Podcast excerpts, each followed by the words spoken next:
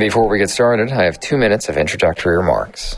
The audio you're about to hear is a collection of quick stories of supernatural occurrences, and I use the word supernatural intentionally and not lightly. Some of these are dramatic, some subtle, but I don't think any of them are merely natural. All of them are testimonies from my friend Kelli Fitzgerald, who is a leader in various homeless and prison outreach ministries in the Washington, D.C. area, and also the Upper Room Fellowship, where she gave this talk around the fire pit at the Quinlan residence. It's the result of me getting tired of hearing Kelli tell me these stories and noticing that many others weren't getting to hear them. So I suggested she do this event, Some Lessons Learned with the Miraculous. One reason I believe these things actually occurred is not just because Kelli has reliable, time tested, consistent good character, but I've experienced myself prophetic words that she gets that have some circumstantial confirmation. God gives her information about certain instances in my life that she couldn't know on her own.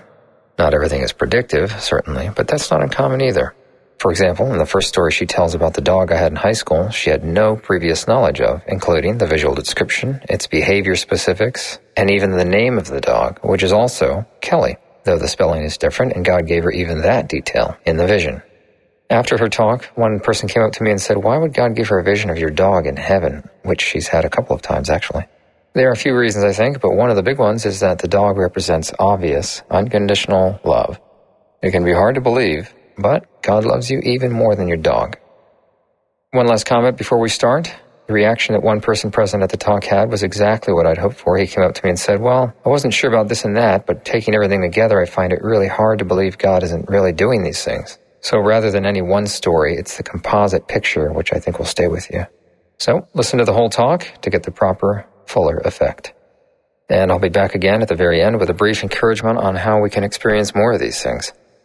So there you go. See you in a bit. Thanks for coming out. And as Dave said, I'm going to talk tonight about my experiences that I've had with the charismatic gifts and kind of specifically through the prayer of laying on of hands. I have about 10 stories that I've chosen to share with you. So, with each one, I want to just kind of follow up with what I learned from that. I've experienced healings, visions, prophecies, word of knowledge, and tongues. But tonight I'm going to stick mostly with healings and visions. All of this started for me about five and a half years ago when I had my baptism in the Holy Spirit. And I'm going to talk a little bit more about that towards the end of the talk, but I did want to bring it up now so that when you hear me talking about visions or the number of visions that I've had, you kind of have an idea in your head that it's, you know, over the last five and a half years, it's not something that happened in a week or even within the last month or so. But I've probably had hundreds of visions. Some are really, really clear and very specific, some aren't as vivid. When they're from God, they can't be altered. So it's almost like if you're watching a movie somebody riding a bike down the street, you can't change what's going on in that particular scene. Whereas more if it's our imagination, it's easier to alter it. Any of the names that I use here tonight, I already asked the people ahead of time if it was okay and they gave me permission. I just wanted to say that in case somebody afterwards wants to pray with me. I don't want you to be like, oh, I can't pray with her. Later on, she'll get up and give a talk about it. So it's not like that. All these people gave me permission to use their name. So the first story that I want to share one night I was over at Dave's house and we were praying. I heard something and I turned around and I saw this dog and it went flying across the room. And it went up to Dave and it was playing like with his leg and everything. And it's just this medium sized Cocker Spaniel dog. And I got the name Kelly, ironically. And I knew that this was Kelly with a Y at the end. And I could feel like almost like an invisible tunnel coming out of her chest. She just had this like incredible love and it was like aimed toward Dave. I didn't really know what it was or the meaning behind it. So I mentioned it to Dave, and he said, Well, when I was a kid, I had a medium sized Cocker Spaniel named Kelly. It's almost like a little piece of heaven down here on earth with us, you know? Heaven isn't some distant, far off place, it's right here with us.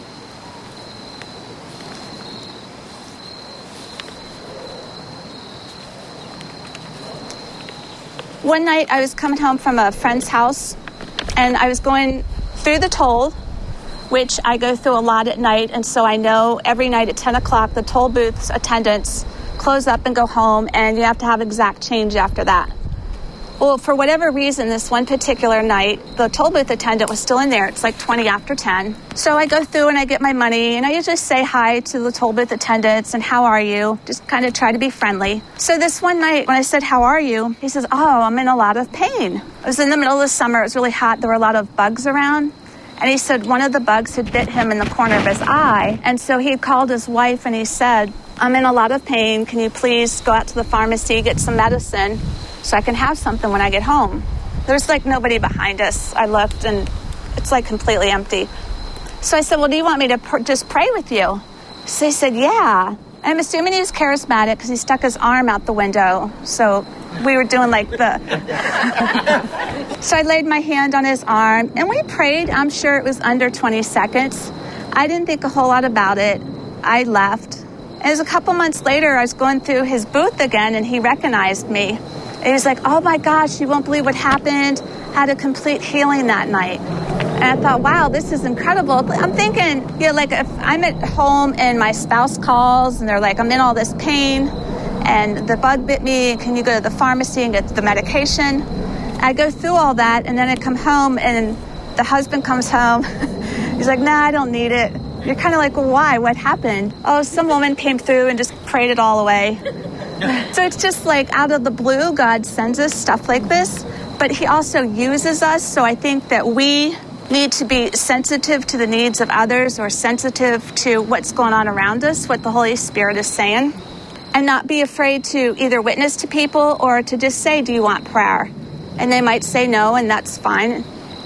Luke chapter 8, 16 to 18 says, no one lights a lamp and hides it in a clay jar or puts it under a bed. Instead, they put it on a stand so that those who come in can see the light. Therefore, consider carefully how you listen. Whoever has will be given more. Whoever does not have, even what they think they have, will be taken away from them. And I think that's a good reminder that, you know, the Lord wants us to use the gifts that He's given to us and not be afraid to reach out to others.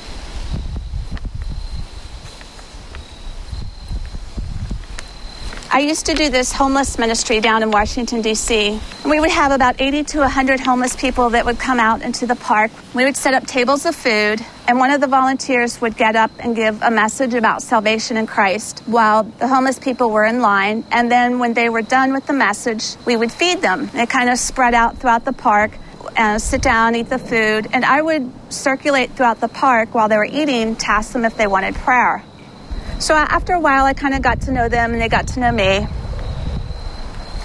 And one day, this guy came up to me and he was like, I want prayer. Do you mind praying with me? Well, the speaker was still speaking, so I normally don't do that. I just say, wait until they're done speaking and then I'll pray with you. And I just really felt like this one particular time, the Lord said, don't wait with this guy. So I said, all right, let's, you know, move over away from the crowd and everything and we'll pray. So I said to him, What do you want prayers for? He said, Well, a job and a house. Those are the two things that I want. And I looked at his eye, and the eyelid was like folded kind of funny. It looked very different to me. And the pupil was like really, really tiny, almost non existent. I said, Well, what happened to your eye? So he starts telling me when he was a teenager, he had been mugged. Somebody took an ice pick through his eye. So he had been blinded. So I said, Well, do you want me to also pray for your eye? He said, Well, yeah, that's okay. And I said, Can I put my hand on your eye? And he said, Yes. So I put my hand on his eye. We prayed for, again, under 20 seconds. And he said the whole eye started to tingle. And the flap, the eyelid went back to normal, and the pupil went back to normal. He had a complete healing. Yeah. So it was incredible. And it reminded me of like God wants to bless us with more than we can even think to ask Him for because this guy was just asking for a job and a house. And yet God had this whole other miracle ready for him, just waiting for him, waiting for us to ask Him for it. And it reminded me of Luke 11 13, where it says, If you then though you are evil, know how to give good gifts to your children, how much more will the Father in heaven give the Holy Spirit to those who ask him?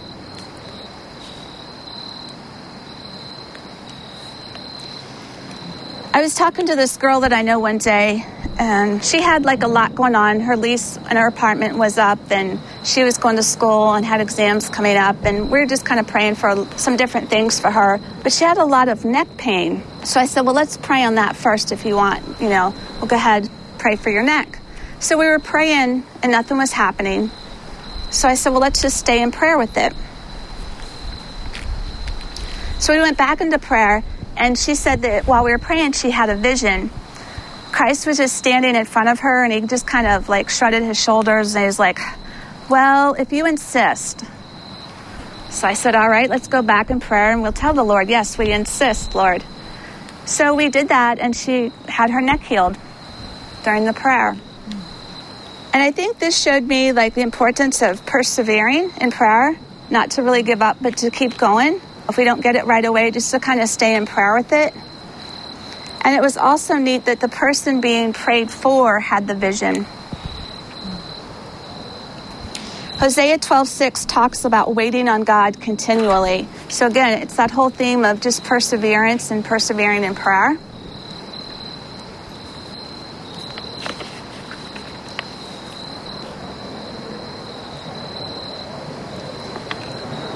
Who was here for um, Zia's talk on inner healing or generational healing? Okay, for those of you that weren't at the talk, she gave a talk at one of the fellowship meetings. She was talking about generational healing and inner healing and how things can be passed down through the different generations. And I thought of that with my next example, my next story. I was praying for this guy, Tommy, and praying for him for a while. I was just at home one night. He wasn't there. I was on the phone with a friend, and I said, Can we pray for this guy I know? His name is Tommy. Has a lot going on. So we were praying, and she said, um, she got the word isolation. And I said, yeah, he's very, very much isolated. That totally from God, it totally fits. So we kept praying, and she said, oh, um, I think the parents or one of the parents were very much isolated. I think it was the father, and he kind of passed that down. And I said, no, I don't think that's from God because I knew the father really well. And he was very social, um, had parties all the time, had people over all the time. And she said, Well, you know, you can sometimes do that and still be isolated from people, like have lots of people around you, but not really be connected to them. So I, well, maybe that's what I thought. I kind of dismissed it from my mind, didn't think too much of it. And then I got off the phone with her and I had a vision of this car going up a side of a mountain. The car went off the cliff. And it was a few seconds later, and there were these three guys, they were like in their mid to late 20s, just rose up and definitely a strong sense they had died. I didn't recognize the guys, I didn't know them, but that's not unusual for me because a lot of times the Lord will give me visions of people I don't know, and it's just so I can pray for them. So I just kind of prayed for the men and for their families and didn't think a whole lot about it. And I went to bed. And the next morning, when I got up, the Lord said, That vision that you had last night was Tommy's father. Well, I had known Tommy's father, and when he was in his mid 20s, he because he had shared with me the story about how he'd been out with three of his best friends one night and they were driving and the car went off a cliff and he was the only survivor. So the lord said after that accident he began to withdraw and kind of became isolated. So that's what passed down to tommy. In exodus 40 it talks about um, when aaron and his sons were anointed and the Lord said the anointing will last through the generations. And we praise God for that. That's a totally awesome thing. But I think the same thing happens when there's wounds and there's hurt. A lot of times that can be passed down as well. So it's good to pray about it, to recognize it, and be able to put it before the Lord.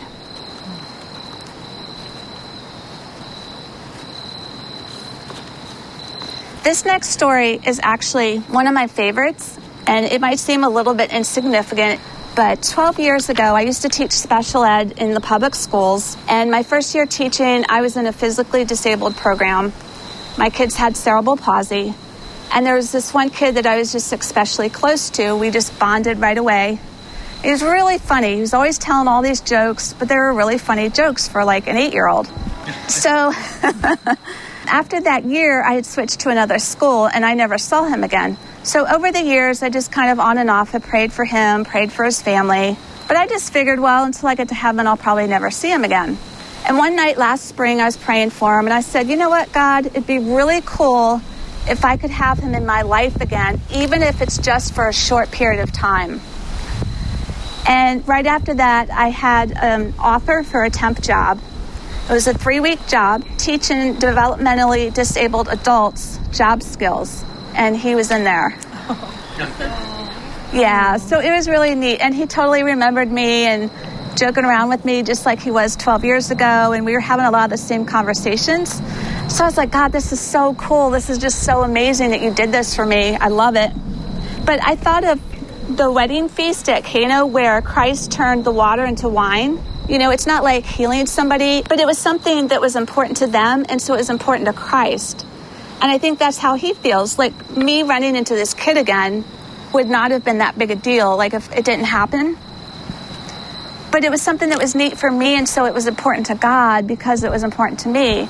It was just like, it just goes to show he really does care about the small details of our lives.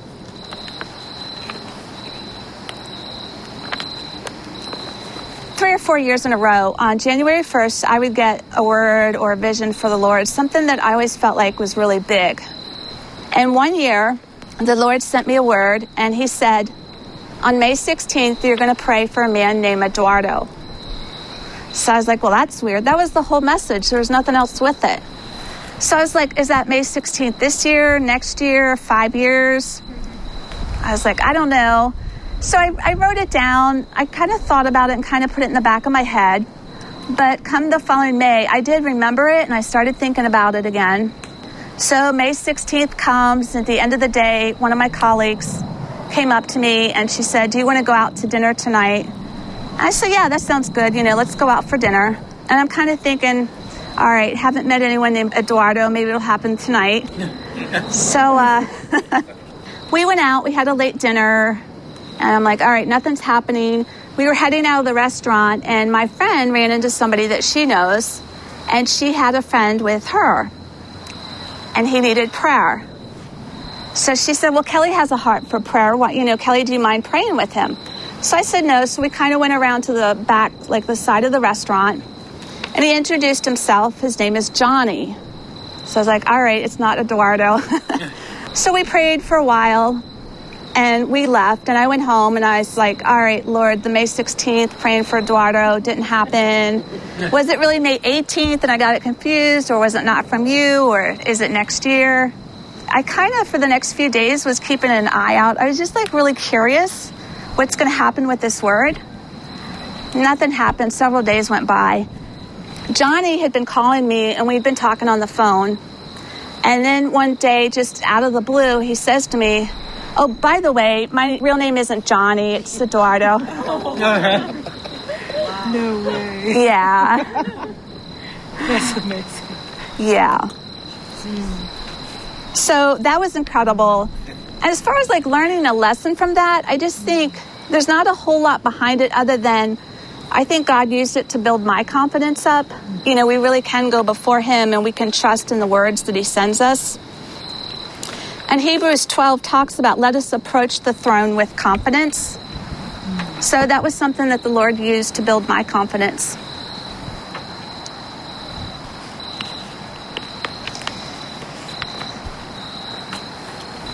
About 12 years ago, I was going up to communion and I turned around and there were all these angels on my left. They were all escorting me up to communion. They were just absolutely huge kind of had like a light blue tint as far as the color.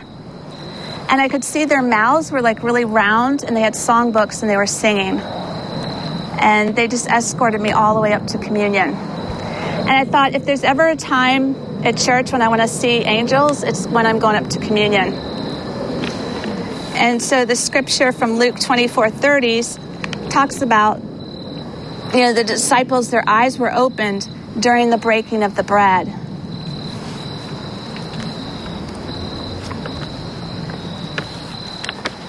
One night I was coming home and I had what I call an open vision because I have the vision, I'm not really in prayer and my eyes are open. And it was just really bizarre. There was this police officer on my back deck. For those of you that haven't been at my house, my deck is up on the second level. and there's no stairs connecting the ground to the deck. So the only way you can get into the deck is through the house, through the middle level of the house. So in this vision, there's this police officer, and he's on the deck, and he's like tapping on the window, and he's trying to get in. And there's this sense that the phone in the kitchen just keeps ringing and ringing and ringing. I'm upstairs in the bedroom, just doing nothing, have no idea what's going on downstairs. And there's some sense about somebody going through the neighbor's house, the people that live next door to me. And there's some sense of the people think that I'm in the house that I've been injured, but I haven't been injured. This is really, really bizarre. I definitely dismissed it from my mind. And then two months later, I wake up one night in the middle of the night and I hear this tapping downstairs from the kitchen. And I was kind of like half asleep. And I went down in the kitchen, and there's this big guy, and he has a flashlight, and he's tapping, he's trying to get in. Most people would probably go screaming out the front door or call 911. I'm like half asleep. I walk over to the door and open it up and let him in. Oh my gosh. It was a police officer. My roommate had gotten locked out. She kept trying to call me. She apparently stood outside for like an hour calling. And I was asleep. I slept through it all. She winds up calling 911. She's like, There's no way my roommate would be sleeping through all this, and you got to come, and something's happened to her. She said they flew out there, tried to break down the front door, couldn't get in. the next door neighbors said to the cops, well, Why don't you come through our house? So the cop went through their house, up their deck, jumped over onto my deck. Yeah, so that was just one of those things. I don't know why the Lord showed that to me before it happened. And that's again, it's just kind of one of those things, you know, just trust me.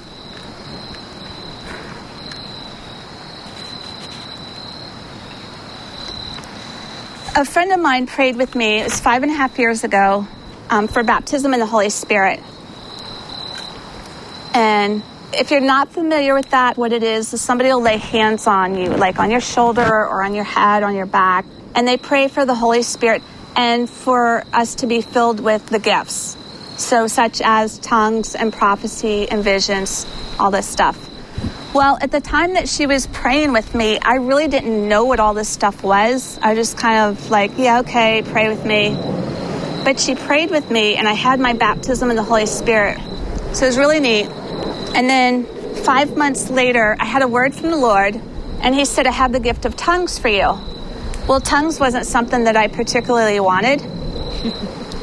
when He said that word to me, He filled me with a really deep desire for the gift. But I still didn't know, like, is He saying He has it for me in two days, in two years? What is this? But I knew I really wanted it at that point. I didn't know a lot about it. So I went out and just got as many books as I could and just started reading and reading and reading. And then two weeks later, the same friend prayed with me again. We prayed for tongues, and then that night it came out. It was really neat.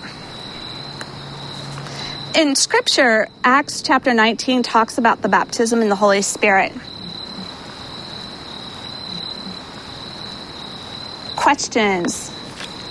When you have visions, is it when you're in prayer or not in prayer? Mostly in prayer. I've had a few outside of prayer. But yeah, most of them are when I'm in prayer. In the case with Dave, this is kind of the past. Mm-hmm. It sounds like some of the visions you have are more like prophecies. Is, is there a difference between Well, prophecy and vision, or Visions are sometimes, like you say, prophesying something from the future, or it can be more symbolic.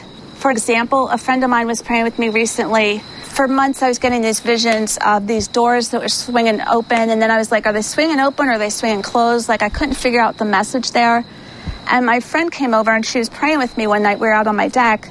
She didn't know any of this. We just started praying, and she's, I see a vision of this door, and Christ is slamming it shut she felt like it was a message you're under attack from the enemy. Christ was blocking the door from being reopened, and she said the message was he wants to see how you respond to this attack. I guess, like in that situation, it was kind of symbolic, but it was also something that was going on in my life at that moment. Augustine actually categorizes them, so if you're really interested in it, I would Google it or even try and find some books on it because it's really interesting.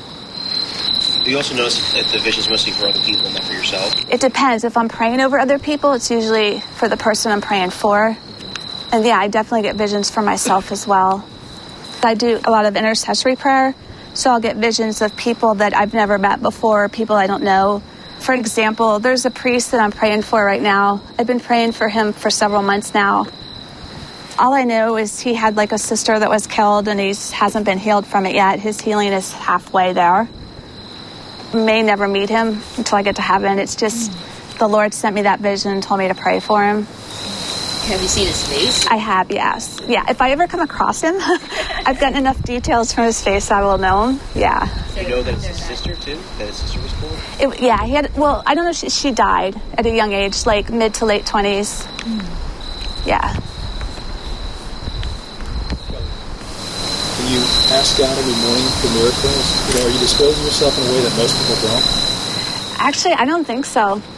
I'm not afraid to ask God for a miracle for a specific situation. With the homeless man who came up to me in the eye, who's blind in the eye, in that case, I wasn't afraid to like go before God and just ask for a complete and instant healing, and that's what happened. Because I think sometimes people say, oh, we want this healed, and they're kind of expecting a gradual healing, or, well, Lord, even if you can heal it halfway. So for myself, I just kind of, we want a complete healing. You know, it's all God's will. But I think these things are available to everybody. And I think a lot of it has to do with just believing that God wants to bless us in this way and wanting more of Him. Have you seen much change in like people's hearts from these healings? Like the man whose eye was healed. Did you ever see like follow up on? That's a good question. I don't see him anymore, so I wish I did. I do know with a lot of the homeless people that I pray over, they'll make comments to me like, pray over me, I'm set for the rest of the day, I feel good for the rest of the day. And they'll seek me out during the next ministry. They're like, I need prayer, I want to feel better today. That's kind of neat to see that, that they're benefiting from the prayers there. But no, that other guy with the eye, I haven't seen him since that happened. So I don't know. I would be really hesitant to do that because I don't, I don't know if it's my own lack of faith that like not believing God would act through that, but I guess I'd be afraid to like pray for someone have nothing happen, and then the person just like it almost decreases their faith in a way. Yeah, but see, I think that's where it comes in for us to have the faith that something will happen. We had with the homeless ministry, we had people that I was praying with. Because I remember, like, with this one guy one night, he didn't want any food. And I was like, You don't want to eat? He's like, No, I'm not homeless. I just come down here to get prayer from you.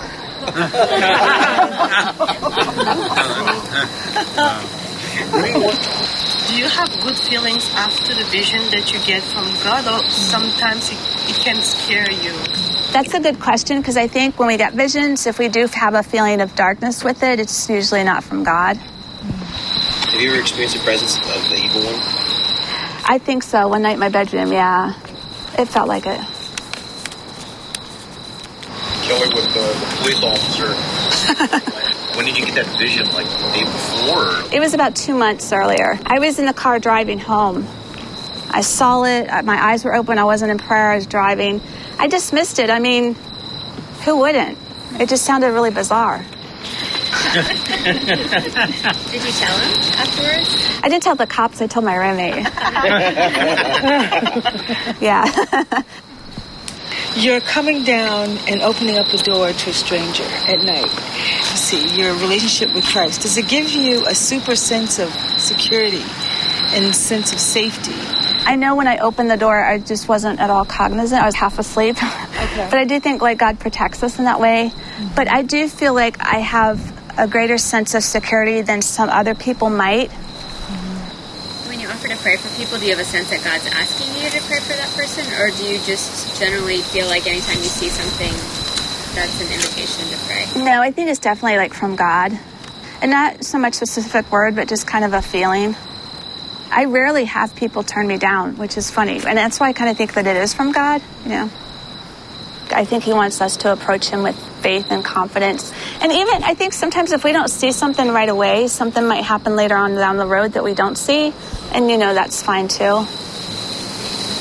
You said this could be for anybody. I think that's true, but I wonder, like, the way that you are, or something like that. 'Cause maybe there's something, probably an interior disposition or openness to God, which allows not to be blocked.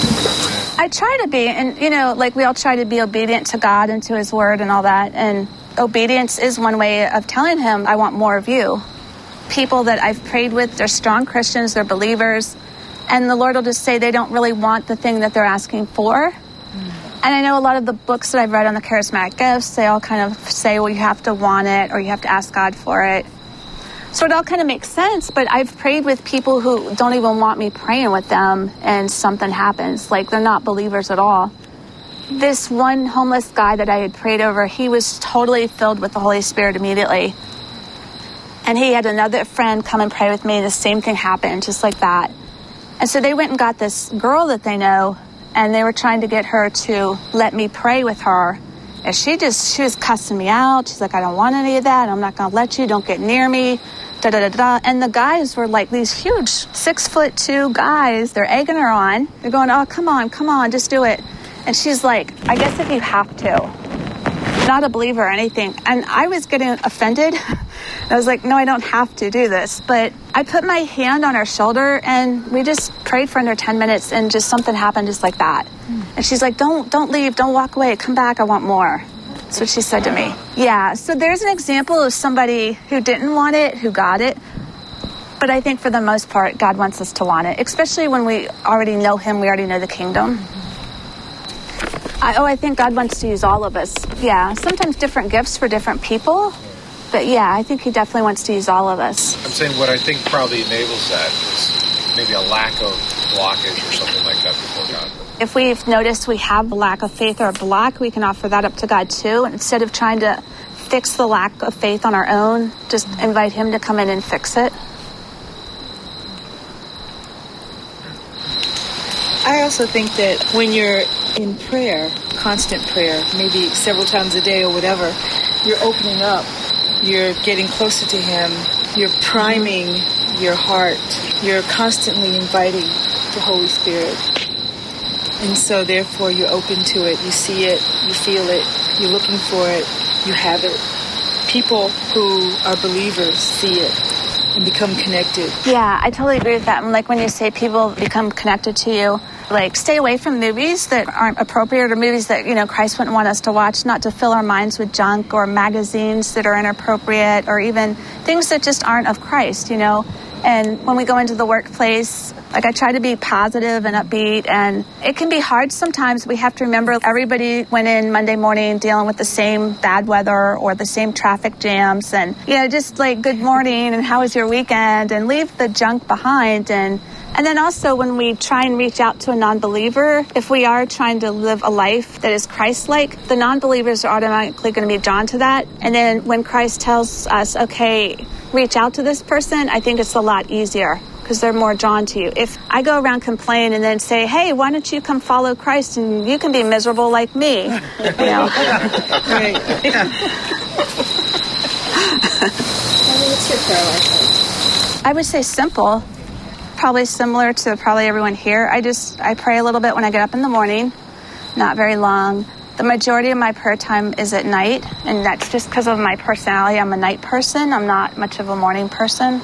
Yeah, I definitely like to start off with praise, and I ask God if there's something or someone specific He wants me to pray for, and I kind of try to listen for a word there and go with that. And if not, then I just kind of go into my own prayer request. Did you have any experiences, um, any visions when you were doing prison ministry? Not specifically praying for the prisoners, but when I was little, maybe seven or eight, I was starting to get these dreams that as an adult I was in prison.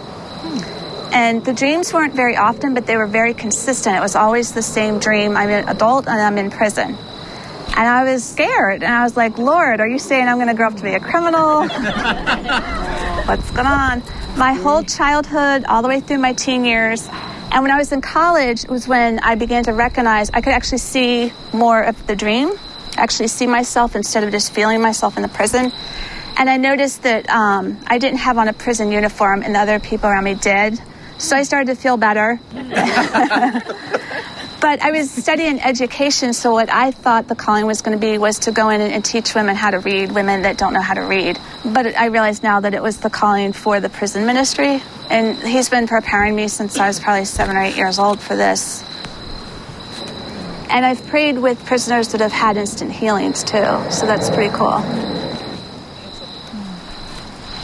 You ever have dreams too that are different than regular dreams? I've had a few things that kind of felt like they were from God.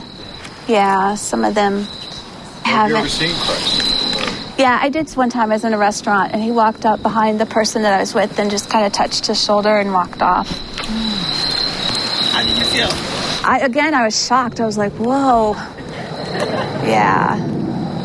This particular instance, it was like a golden light, but I could tell that it was Christ. So almost like an outline. So thank you.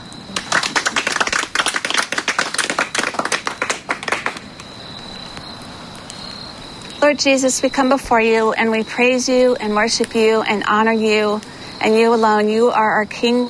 We thank you for your goodness in our lives. We thank you for each and every person that you brought here tonight. Jesus, I lift every single person here up to you and as you pour out your Holy Spirit upon each person, send them the gifts that you have for them. Build up our faith, remove any lack of faith or doubt that we might have. Replace it with your power and your confidence and your Holy Spirit.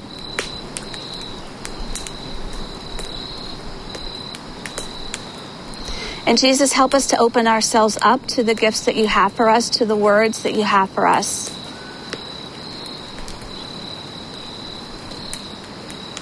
Thank you, Lord Jesus. In your holy name we pray. Amen.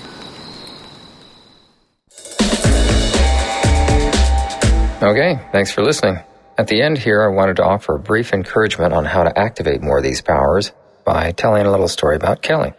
A few years back, before she started experiencing these things, we had a special event at the fellowship to ask God to help us unwrap some of these presents.